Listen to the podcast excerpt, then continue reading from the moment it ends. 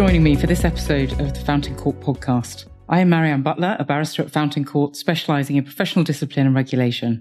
In this episode, we explore the lessons learnt from defending the most significant cases in the Solicitors Disciplinary Tribunal and on appeal in recent years.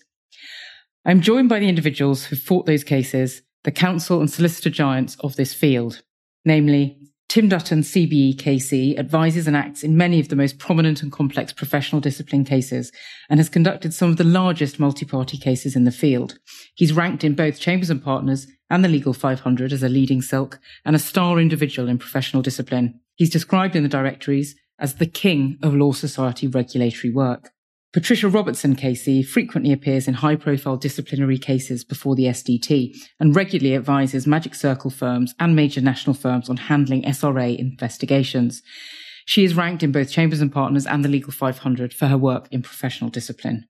Richard Coleman KC has substantial experience of disciplinary proceedings and investigations in relation to the financial services industry and the legal profession, and is regularly instructed in matters involving the Financial Conduct Authority, the Financial Reporting Council, the Financial Ombudsman Service, and the SRA. He's ranked in both Chambers and Partners and Legal 500 for professional discipline. Fergal Cathie is a partner at Clyde & Co and has particular focus on complex disputes and regulatory investigations involving legal professionals. He has acted in, in some of the most sensitive and high profile regulatory investigations and disciplinary cases, advising law firms and individuals on professional conduct issues, including their regulatory exposures and reporting obligations. Fergal is ranked in Chambers and Partners for professional discipline and has previously been listed among the lawyers Hot 100. Michael Stacey is a partner at Russell-Cooke and has a particular specialism in regulatory and public law. He acts for regulators, businesses, charities and private clients in regulatory investigations, disciplinary proceedings, judicial reviews, professional liability disputes and other regulatory litigation. Michael is ranked in Chambers and Partners for professional discipline and as a next generation partner by Legal 500. Ian Miller is a partner at Kingsley Napley and specialises in legal ethics, investigations and public law matters. Acting in many of the leading cases relating to the regulation of lawyers in England and Wales, he has advised a number of large law firms on SRA related issues. Ian is ranked in the Legal 500 Hall of Fame and Chambers and Partners for professional discipline. Between them, these stellar individuals have been involved in all of the following key cases, amongst numerous others, namely the SRA's prosecutions of Leigh Day and others, the longest hearing so far in the SDT arising out of the Al-Sweady inquiry in the war in Iraq, the SRA and Wingate and Evans, which addressed the meaning of integrity, amongst other matters, the SRA and Solicitor Z concerning non disclosure agreements, the SRA and Baker McKenzie, Mr. Senior, and others relating to the firm's investigations of allegations of sexual misconduct, and the SRA against Mishcons and Miss Ellen regarding the alleged provision of banking facilities through the client account. Part one of the discussion covers SRA investigations, focusing in particular on the human cost of the process, the importance of cooperation from the outset, and how to manage clients' expectations, as well as issues of privilege, amongst other matters. I'm very grateful to our speakers for joining me and for making it such an interesting discussion. I hope you enjoy the episode.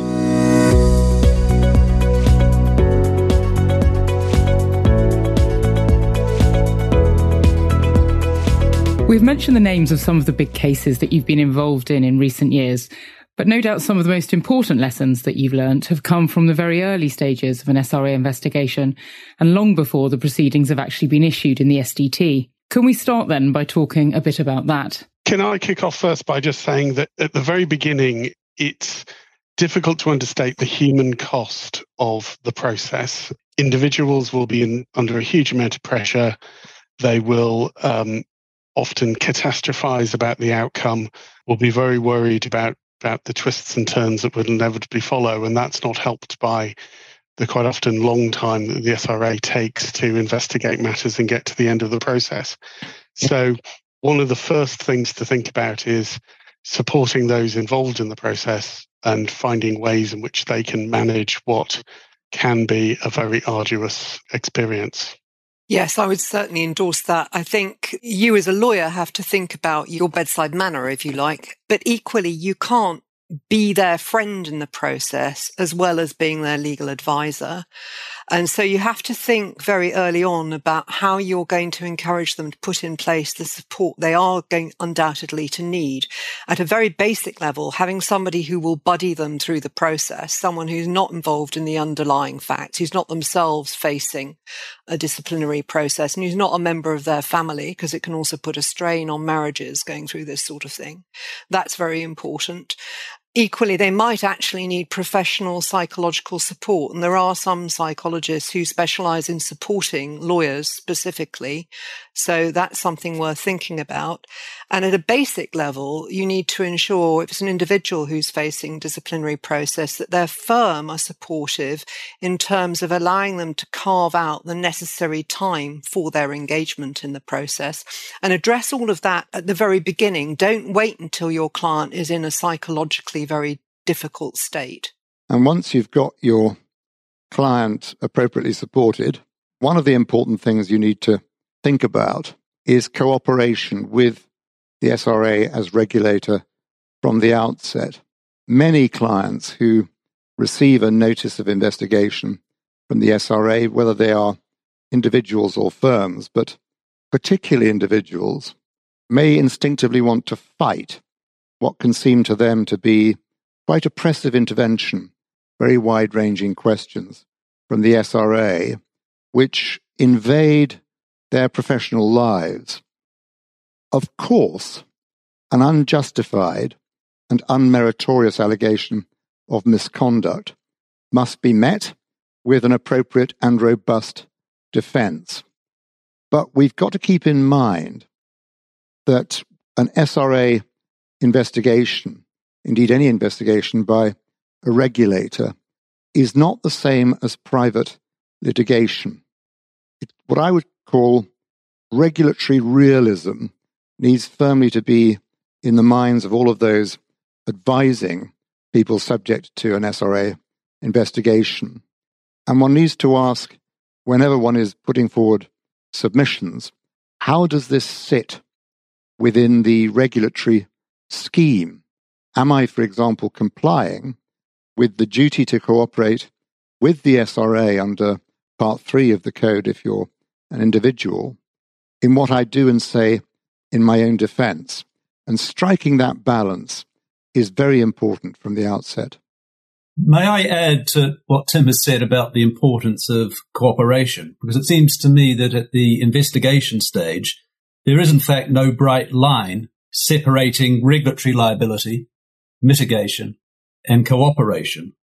As the SRA indicates in its enforcement strategy, an open, cooperative, and constructive approach by firms and solicitors may lead it to decide against taking any formal action, especially where appropriate remedial action has been taken by the firm to address any harm that the client may have suffered. I think it's also important to remember that the duty to cooperate may be engaged even before the SRA comes onto the scene. And that's because firms are expected as part of their risk management obligations to investigate regulatory issues which may come to light and to discharge their reporting obligations. And the SRA will take into account the firm's approach to these obligations when assessing what is a proportionate uh, regulatory response. So a proper investigation by the firm, uh, supported by any appropriate remedial action, may, for example, result in the SRA concluding that guidance, supervision, and monitoring are the appropriate regulatory response and that formal action would be disproportionate. I agree with that, Richard. Um, there are various ways in which firms can seek to engage with the SRA and influence the way in which they approach a conduct investigation. So, for example, on the back of the discovery of an issue or a self-report to the SRA, a firm might, for example, roll out a new training program, tell the SRA what it's doing. And that conversation can sometimes happen in the case of some law firms through the SRA's RM process, relationship management. But simply corresponding with the SRA and telling them what you're doing could be a very good starting point.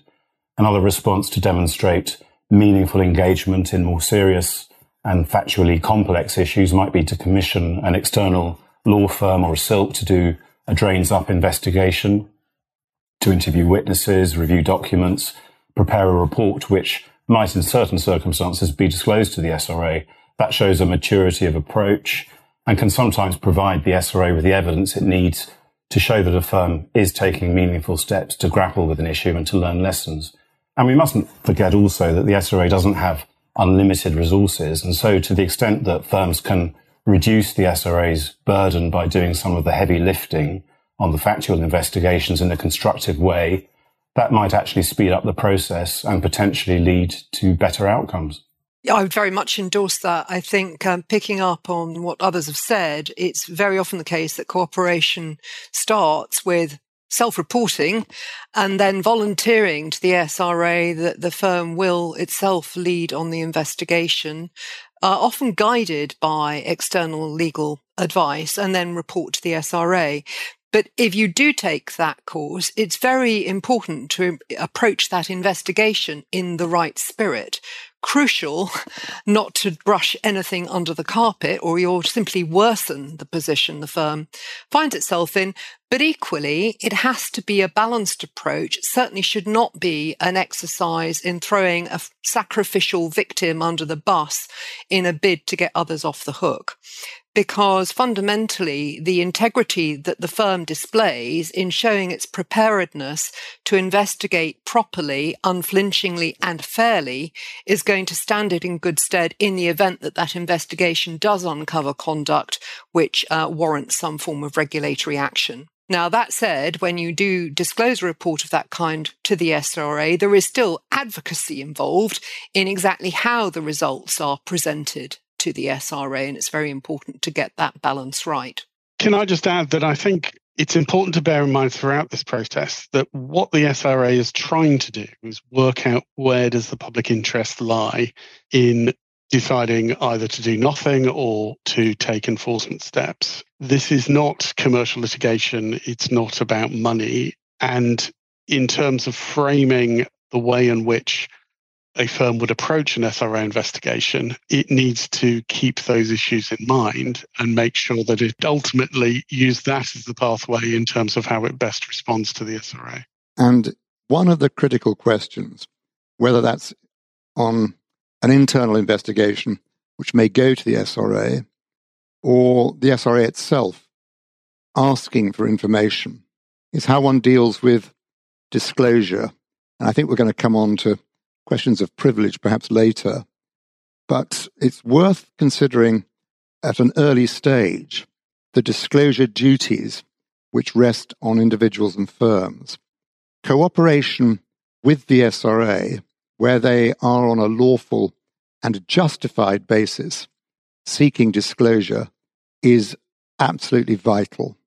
Many people think that some documents which may be caught within a disclosure request are better kept confidential to the firm or not revealed. But keeping quiet or stum in the hope that the SRA may not find something is in truth a non starter if the something which a firm or individual might hope they won't find is indeed falling within the scope of the duty to cooperate and disclose to the SRA as the inquiry carries on.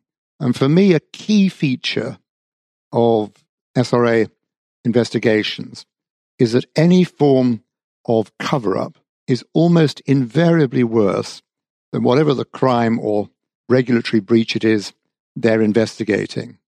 So, openness within the confines of lawfulness and obviously relevance is critically important, I think. Uh, certainly, but there is perhaps a flip side to that coin, and I'm sure we've all experienced this, which is there is a tendency sometimes on the part of the SRA to frame its disclosure requests in incredibly wide ranging terms involving firms in enormous amounts of cost.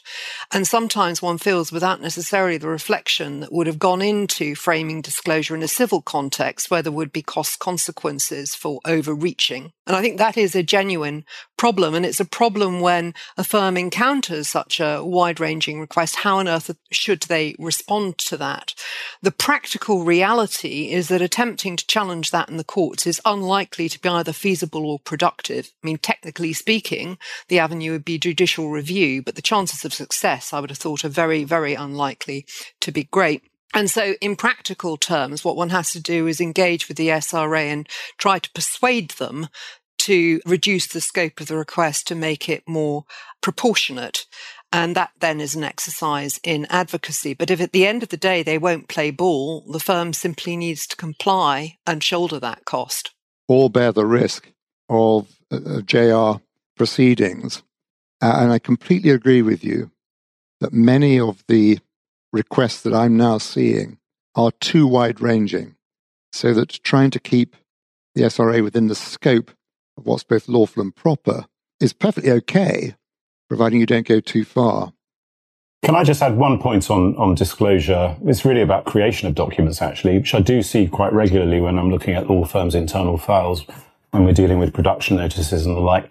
When something goes wrong at a law firm, there's quite often a flurry of activity emails, WhatsApps flying around between various people, trying to get to the bottom of what's happened, sometimes jumping to the wrong conclusions, seeking to apportion blame to others, blaming clients, throwing colleagues under the bus, that sort of thing. It can be very easy from one individual's perspective to assume that someone's at fault, but when the full context is revealed, that often isn't the case. And most of that sort of material is not going to be privileged, and it often doesn't read well when the matter comes to be scrutinized by the SRA or the tribunal down the line. It's an entirely human reaction to a situation, but it's always best to ensure that the, the law firm's risk team becomes involved in a very early stage to put a lid on that type of potentially unhelpful communication. And can I draw out, and I think from those helpful points, and it's a point that I think applies more generally, is whenever taking a position with the SRA, you need to ensure that it is a position that you can sustain in the long term. This is not on one level a negotiation process where you can take a point and then abandon it at a later stage because that will not age very well and will look or will cause some issues further down the line. So, with disclosure and with other issues, I think it is important to work through where the best position for the firm is and then stick with it rather than simply take a position because for that particular exchange that was the best one to take. Okay, thank you, Ian. So, the importance of getting to the bottom of the facts and knowing what your long term position is going to be, where do the role of external advisors fit into that, such as yourselves when you're dealing with SRA inquiries? Obviously, your involvement comes with quite a price tag. Um, are the costs always justified, or can some SRA inquiries be dealt with just as effectively in house? When is it a good moment to uh, look outside the organisation? Well, if I could just say, I think it's never too early to get advice uh, if the issues could be serious. Because in a serious case, even the terms of the self report to the SRA can be very important and can make the difference to the outcome. So I think I'd say get advice on the way you cooperate with an investigation if it's all possible. The problem with some homemade replies to SRA questions is that they're not always sufficiently considered. So there's usually a benefit to getting some specialist advice on those responses. It's very understandable that firms and individuals who are being questioned by the SRA want to be very cooperative and be seen to be replying very quickly and confidently. But I think, as we've already alluded to, the danger is that if you haven't sufficiently established the facts in the first place, then it's possible you'll make some hasty admissions which won't serve your interests in the longer term. So you might think that these quick and confident responses will, will make the matter go away, but, but they usually won't. And it's very important to have a position, as Fergal said, that can be sustained in the long term. I agree with that, Michael. And the other thing I would say is that this is a specialist field, and sometimes responses, well, very often responses to investigations do require very detailed and mature consideration. And so it's okay to ask the SRA for more time if it's needed to do the job properly. That's the first point I would make. Advisors need time to get hold of the documents. There could be many thousands that the SRA hasn't seen. They need to interrogate them carefully, to interview the witnesses, as well as provide ongoing support to the client and formulate the defense strategy. And bear in mind that you might be fighting on more than one front. More and more we're seeing regulatory processes running in parallel with, with litigation. And so it's really important that there is proper coordination and strategic consideration being given to the overall situation. Marianne, you mentioned the cost of that, um, and you're quite right. This is not any old commercial litigation. It's more akin to criminal defence work, in my view, and specialist regulatory defence lawyers, whether they are solicitors or barristers, are relatively thin on the ground. And it's important to get the right advisors in place. And I'm afraid we do see some cases going through the tribunal process where the solicitor respondent is either forced to represent themselves or doesn't engage with the process in a meaningful way. And that's often a result of lack of resources to fund a proper defense.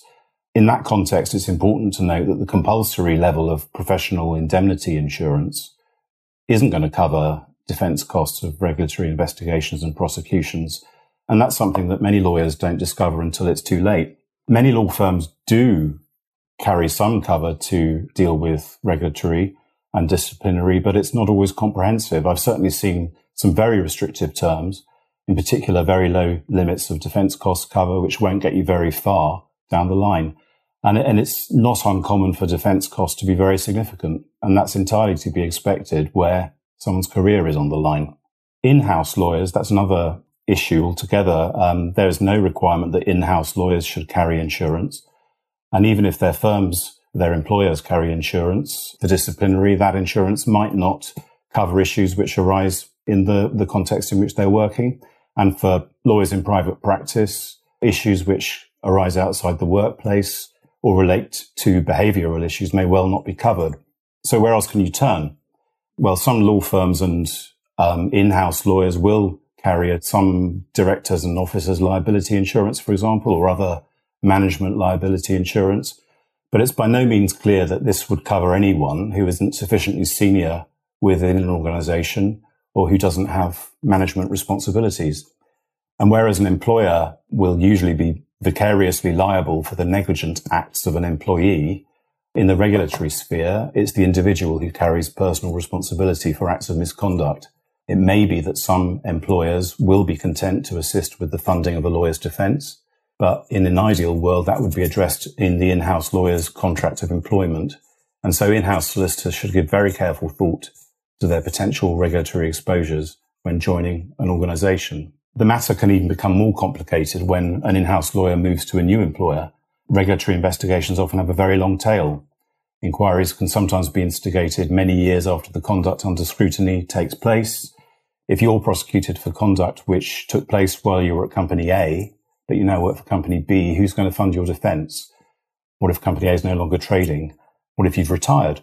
So all of this points to the need to reflect carefully on your personal responsibilities as a solicitor and make sure you're adequately covered. Thank you, Fergal. And we'll come on a bit later to the problems of respondents, you know, even, even if successful in defending allegations of actually recovering their costs, which, as you say, can be um, very significant. And we'll come on to that later.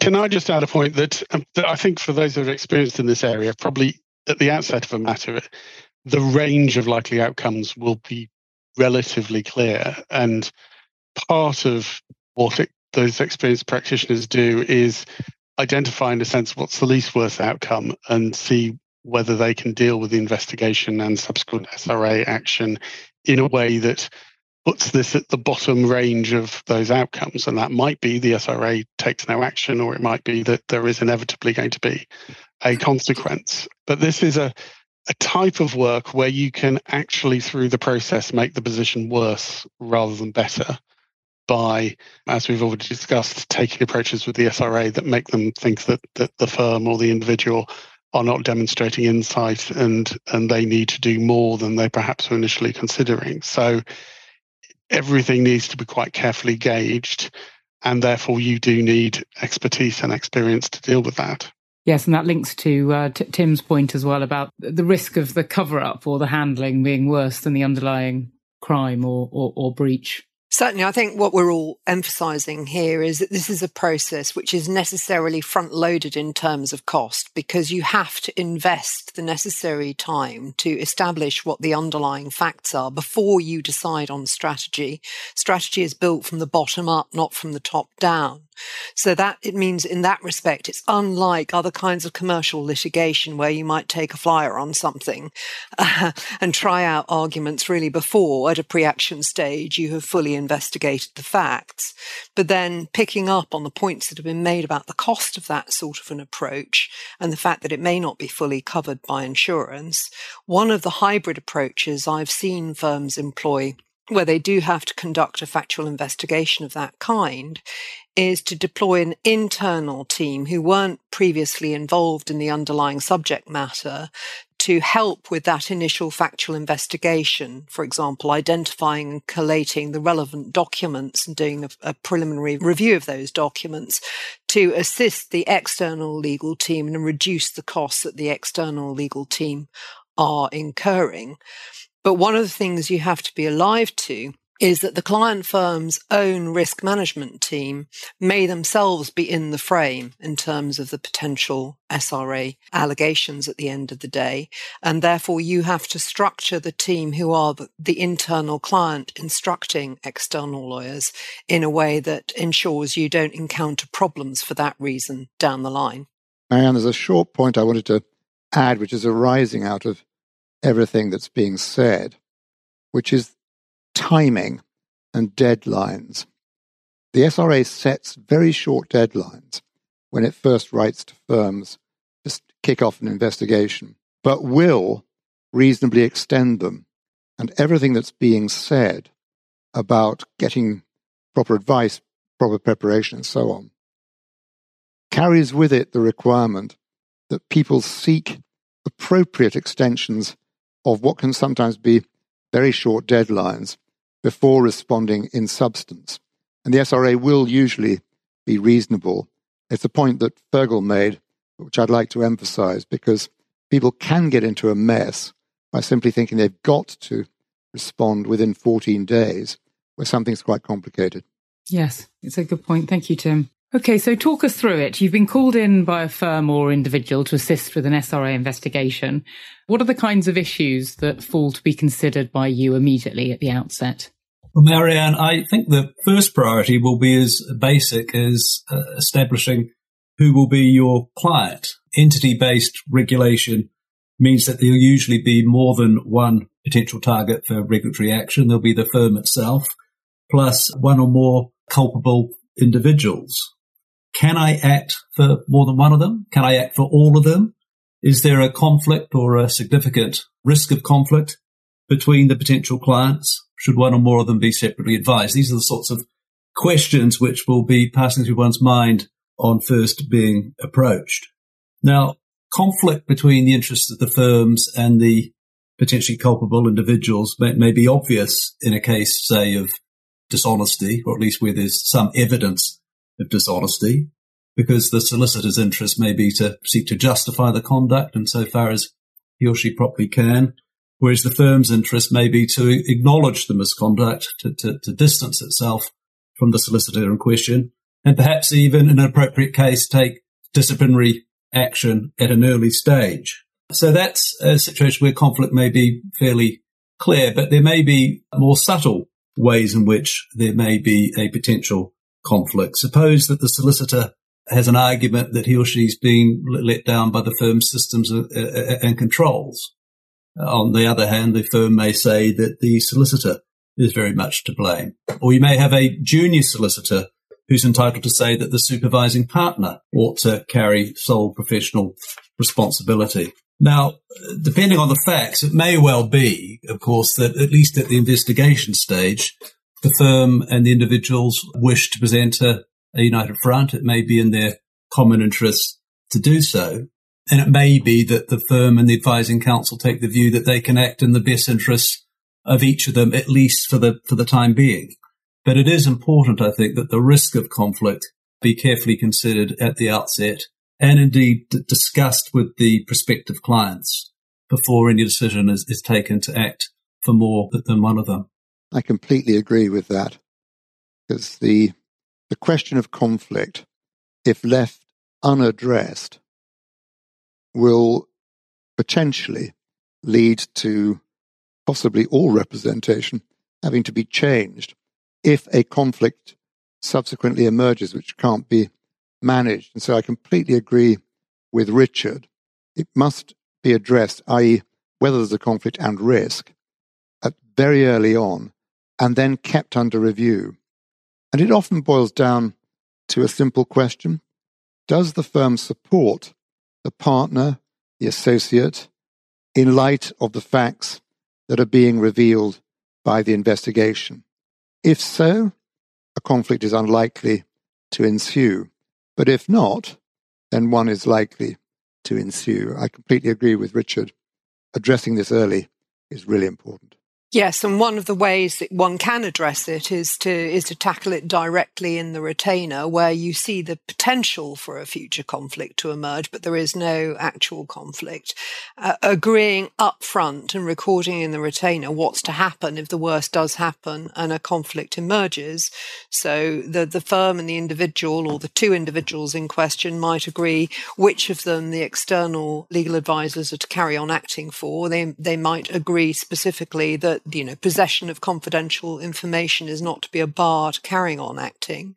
And if they can agree in all that and they've got clarity about it in the retainer, they may then feel far more comfortable carrying on sharing representation at a stage where undoubtedly it's in their common interest to present a united front because they know that everything has been pre-agreed as to what will happen if that ceases to be the case.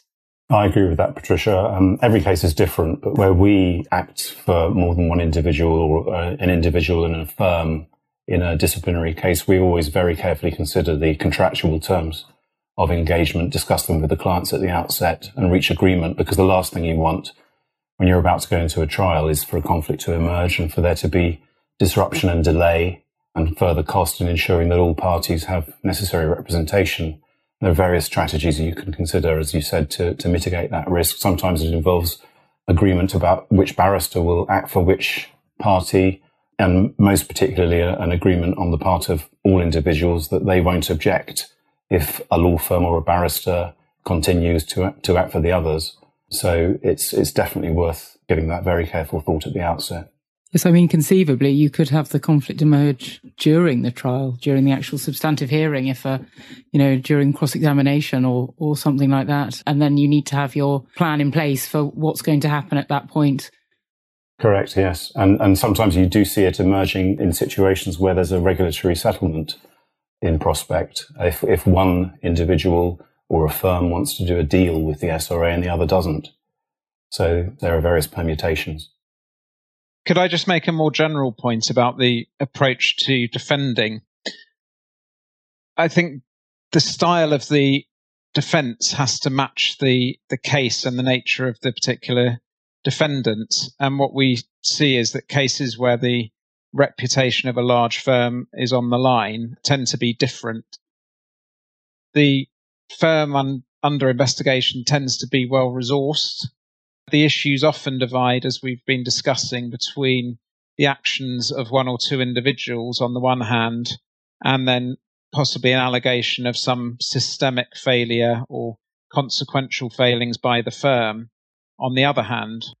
So there will be cases where the firm may want to distance itself from the implicated individuals, depending on the, the nature of the alleged breach by the individual the financial stakes will often be higher where there's a large firm which will have a national and maybe an international profile to protect.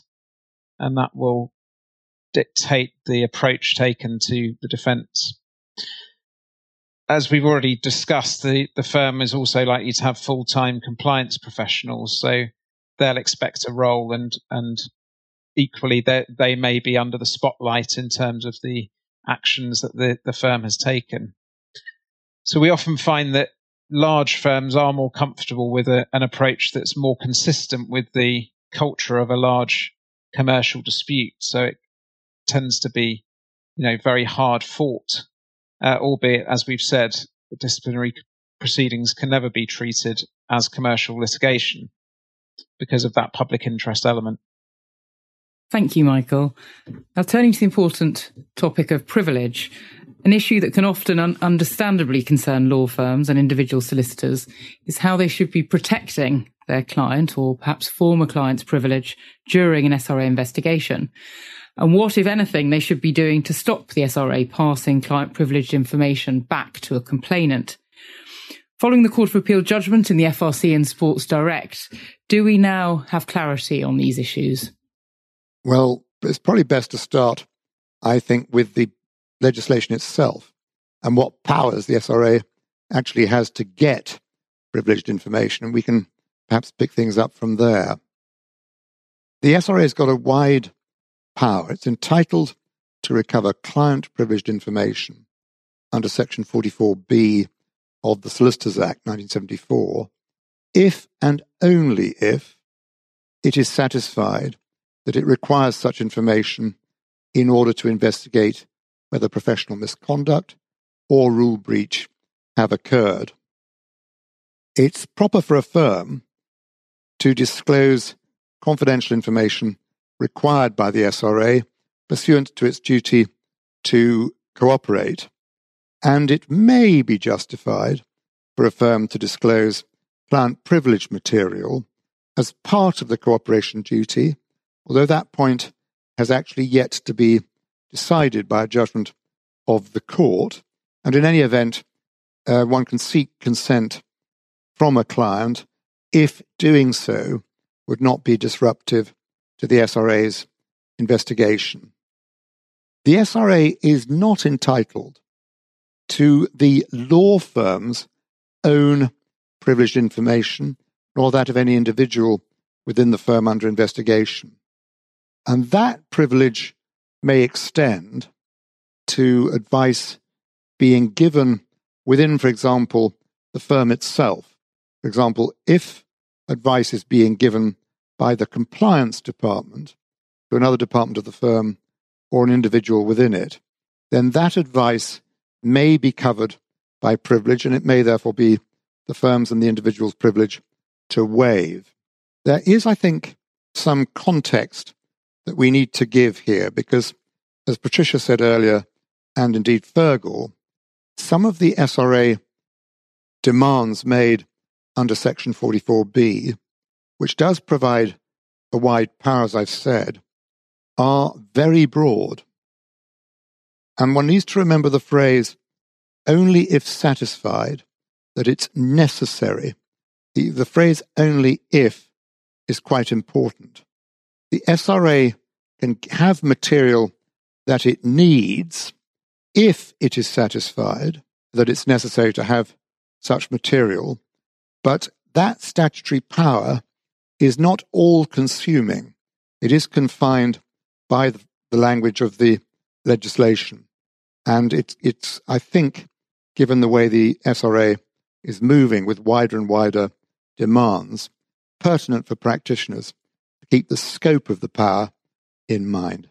Yes, can I just pick up on Tim's point about the, the legal basis upon which a firm may properly disclose the, the client's privileged and confidential information to the SRA? I mean, I certainly agree that the general duty to cooperate may in principle provide a sufficient lawful basis. I think in practice, however, it may sometimes be difficult for the solicitor to know the nature and extent of the disclosure obligation in the particular circumstances and whether it in fact requires the disclosure of the client's privileged information.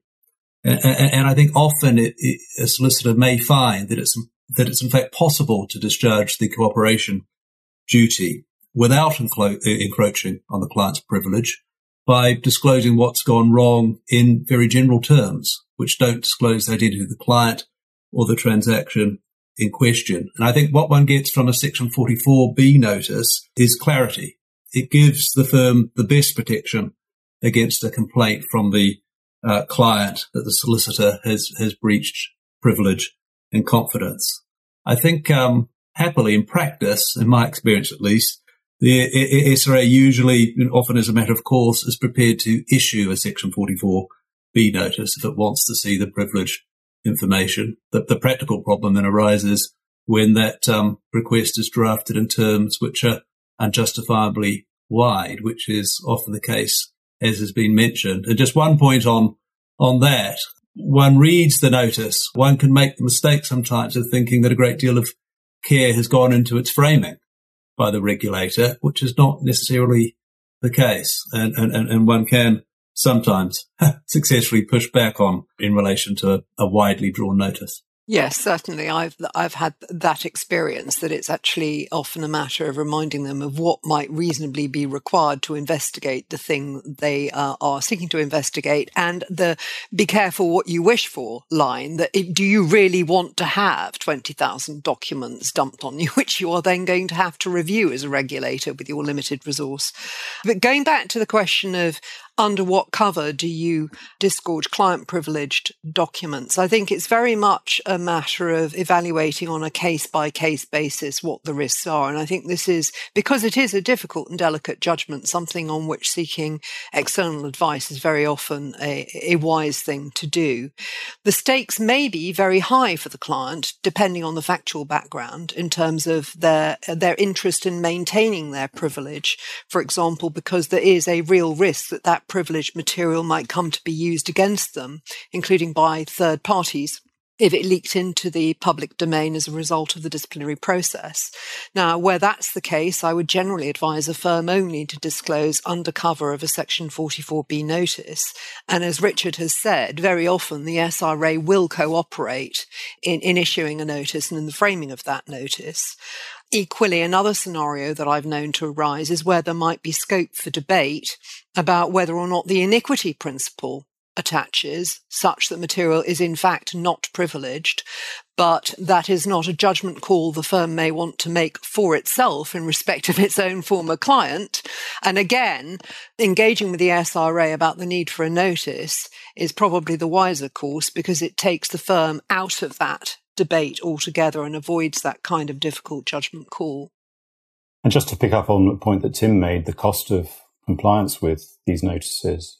We know that electronic disclosure in commercial litigation is an extremely costly process, and it's no different when a firm receives a production notice because it normally means harvesting material, harvesting data by reference to keywords, custodians, date ranges, and then collating that material and considering whether it's relevant, whether it's responsive to the notice, and, and some, in some cases, whether redactions have to be applied. And all of that is costly. And if it turns out that the number of responsive documents is in the tens of thousands, for example, that is a, a point at which you could consider reaching out to the SRA and saying, look, this is what we've got. Can we agree to filter the production notice in some way so that it's more manageable. It's a good point, Fergal. And I think as, as we see the SRA becoming ever more willing to tackle very big pieces of litigation or transactions and looking at how they've been handled by large firms, it can often be the case that the concerns that they're articulating involve the trawling over huge, huge numbers of documents. Um, perhaps if the underlying matter concerns the conduct of a piece of litigation, you're essentially doing a civil litigation disclosure exercise on another piece of um, litigation. So it does really become a very, very significant exercise. What about the slightly different but connected point? What is the position where a law firm or solicitor under investigation wants to share or feels they need to share the client or former client's privileged documents with their own external legal advisors, i.e., one of you, for the purposes of dealing with the SRA. What's the position there in terms of protecting the client or former client's privilege?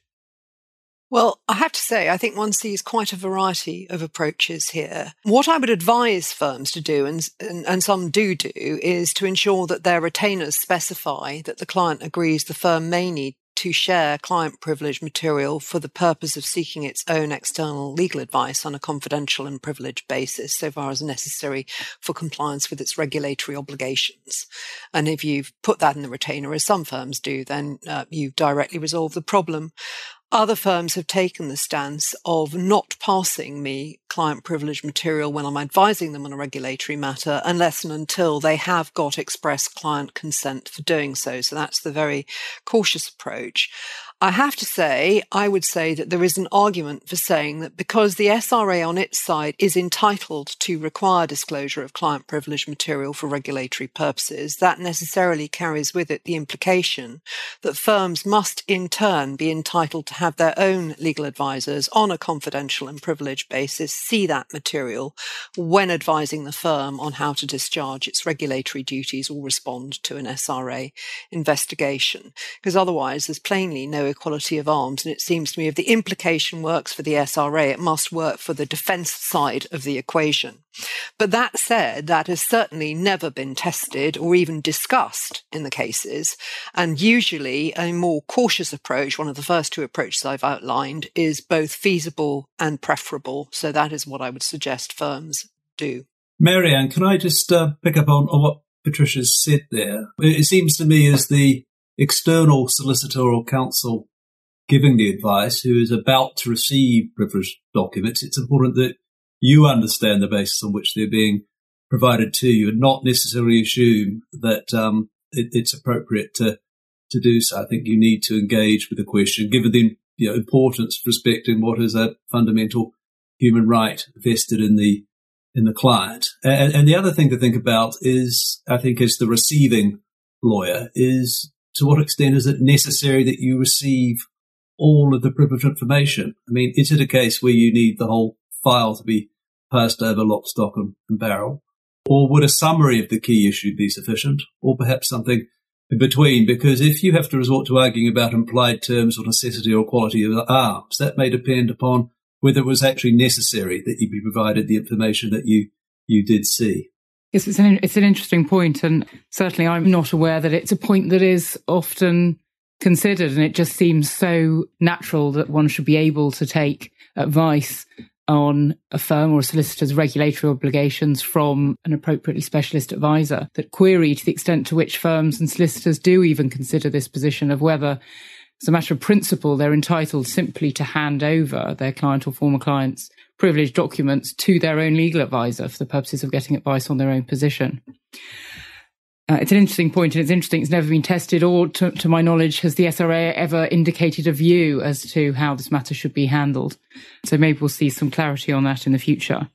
It's important, of course, to, to, to recognise that what we're talking about here is seeking to protect client and former clients' privilege in the context of SRA investigations and the SRA's statutory override of that privilege.